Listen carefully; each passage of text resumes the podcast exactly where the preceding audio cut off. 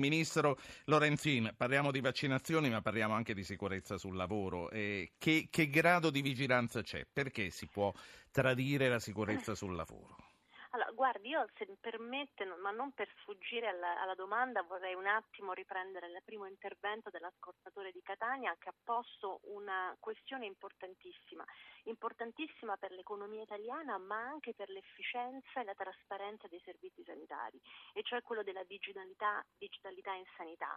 Eh, se posso dare una buona notizia alla, alla, a chi ci ha, ci ha chiamato, possiamo dire che nel patto della salute che abbiamo, che abbiamo chiuso una, una, settimana fa, quindi con un accordo dopo tanti anni che si aspettava tra la salute, il MEF e le regioni, io ho fatto inserire proprio un capitolo sull'agenda eh, sanitaria con tempi e modalità di realizzazione, proprio per non lasciare le, le, dire, le solite cose di buone dichiarazioni di intenti. E ieri in una tavola mh, eh, rotonda alla, proprio a Venezia ho presentato il mio patto per la sanità digitale insieme al sistema delle imprese, quindi un patto che viene costruito insieme perché è un patto che cuba 3, dai 3 ai 4 miliardi di euro, che porterà al nostro sistema non solo una grandissima efficienza, ma anche la possibilità che io ho definito quella dell'OSOS aziende di poter verificare mentre si realizzano in tempo reale le variazioni di qualità e di quantità all'interno delle aziende ospedaliere. In soldoni significa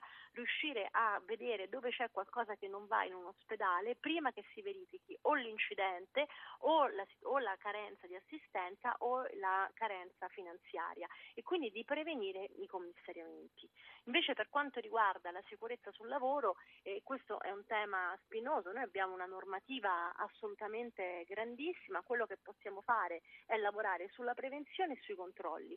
Purtroppo le dico che i dati ci dicono delle cose singolari, noi abbiamo avuto una diminuzione quest'anno degli incidenti nel mondo del lavoro, però questa diminuzione è dovuta al fatto anche che si lavora meno è che si lavora meno nel settore più colpito da tutti, che è il settore appunto dell'edilizia. Dell'edilizia, quindi, quindi è un dato che da una, da, da una parte rassicura, da parte, ma dall'altra parte è eh, certo. Dei, dei Senta, Ministro. Mentre lei, lei, oggi ha lanciato un allarme che inviterei tutti a non prendere sotto gamba. Che cosa è successo? Dopo le grandi campagne di vaccinazione dei decenni scorsi, quelle che hanno debellato le principali infezioni, stiamo assistendo a una specie di analfabetismo vaccinale di ritorno. Possiamo chiamarlo così, con un crollo, con un crollo delle antirosolia e dell'antimorbillo anche di altre vaccinazioni, non soltanto in Italia ma anche in Europa, motivo per il quale eh, oggi abbiamo presentato questa campagna vaccinarsi su internet, ma eh, il tema delle vaccinazioni che è un tema principale all'interno dell'Organizzazione Mondiale della Sanità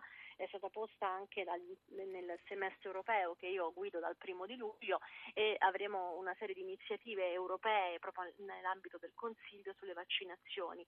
Guardi, il tema della vaccinazione è un tema di igiene pubblica, forse la prima che c'è cioè l'igiene sanitaria, la sanità di una popolazione viene attraverso le vaccinazioni, dove noi abbiamo debellato malattie gravissime e per farlo sono le vaccinazioni devono essere di massa, non soltanto sporadiche cose eventuali. Dopo 30 anni di vaccinazioni molte malattie erano state eradicate dal nostro paese e quindi alcuni fanno un bilanciamento, ah ma noi abbiamo un rischio di effetto avverso di un tot percentuale, decido di non, di non vaccinare il mio bambino. Eh, però questa decisione può comportare dei seri problemi per il futuro del bambino e della popolazione. Immaginiamo non soltanto... Certo, perché adesso le... eh. noi siamo salvi perché la stragrande maggioranza si vaccina e, anche, certo. e, quindi anche i non vaccinati non sono esposti al contagio proprio grazie agli altri che cosa, si vaccinano. Infatti, se questa cosa invece diminuisce, lei capisce che la penetrazione trasmissione dei virus diventa molto Ma perché? È, è, la paura di queste notizie che vengono diffuse, chiaramente perché una, una, un evento fa notizia quando è singolare, quindi sono queste notizie delle quali ogni tanto parliamo, degli effetti avversi, come dice lei, del vaccino, o è semplicemente perché non siamo più abituati a vedere gli effetti di queste epidemie? Io ricordo, e quelli della mia generazione, anni 50, ricordano che a scuola con noi eh, c'era sempre un bambino poliomielitico, insomma, vedevamo quello che c'era e i nostri genitori ci hanno hanno fatto vaccinare contro la polio che oggi non c'è più. Perché ce ne interessiamo meno? Innanzitutto la polio non c'è in Italia, ma c'è nel resto del mondo. Adesso abbiamo in atto un'epidemia in Siria e non è che i siriani si muovono soltanto con gli emigranti, i siriani si muovono prendendo l'aereo e girando nei paesi, quindi noi il commercio, le, le, le, i, contatti, i, contatti, attraverso le merci, quindi i virus viaggiano attraverso il mondo della globalizzazione. Le cose che lei dice sono verissime, sono tanti fattori, un fattore potremmo dire di egoismo eh, personale rispetto a paventati rischi nel momento in cui non si comprende la forza della vaccinazione, il fatto di non perorare, di non fare campagne di igiene sanitaria, anche eh, diciamo, di educare le famiglie a questo, una disinformazione su internet dove si può trovare qualsiasi tipo di, di informazione, di sciocchezza e purtroppo c'è una tendenza all'autodiagnosi da parte delle persone, quindi che tendono a, ehm, dire, ad autoinformarsi, poi se permette anche un'informazione molto poco attenta alla comunicazione dell'agenda sanitaria e di quelle che erano le tematiche Senta. di igiene. E quindi tutte queste cose insieme fanno una subcultura del sistema sanitario e, della, e dell'approccio alla salute. La saluto, ma le voglio chiedere eh, prima una testimonianza. Lei sa che Zapping in questa nuova edizione ha ridato vita alle grandi campagne per i diritti degli individui e ha aderito alla sensibilizzazione internazionale per fare tornare ai loro villaggi, alle loro case, ai loro studi le oltre 250 liceali rapite in Nigeria tre mesi fa. Che cosa può fare un governo come quello cui lei appartiene e che cosa può fare ognuno di noi?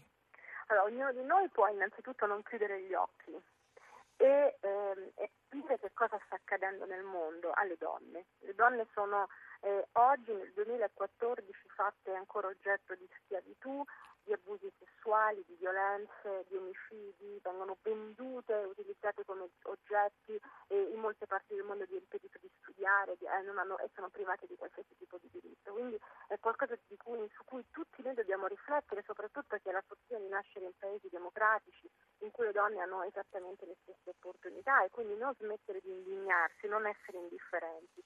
Un governo come il nostro può fare molto, noi abbiamo una grande tradizione in Africa, abbiamo una tradizione diplomatica, quindi credo che non solo io aderisco al vostro appello, aderisco come donna, come cittadino, come ministro, ma credo che tutti noi possiamo impegnarci per restituire una vita e una dignità sì. a queste e ad altre donne che ogni giorno purtroppo subiscono veramente delle violenze Ministro.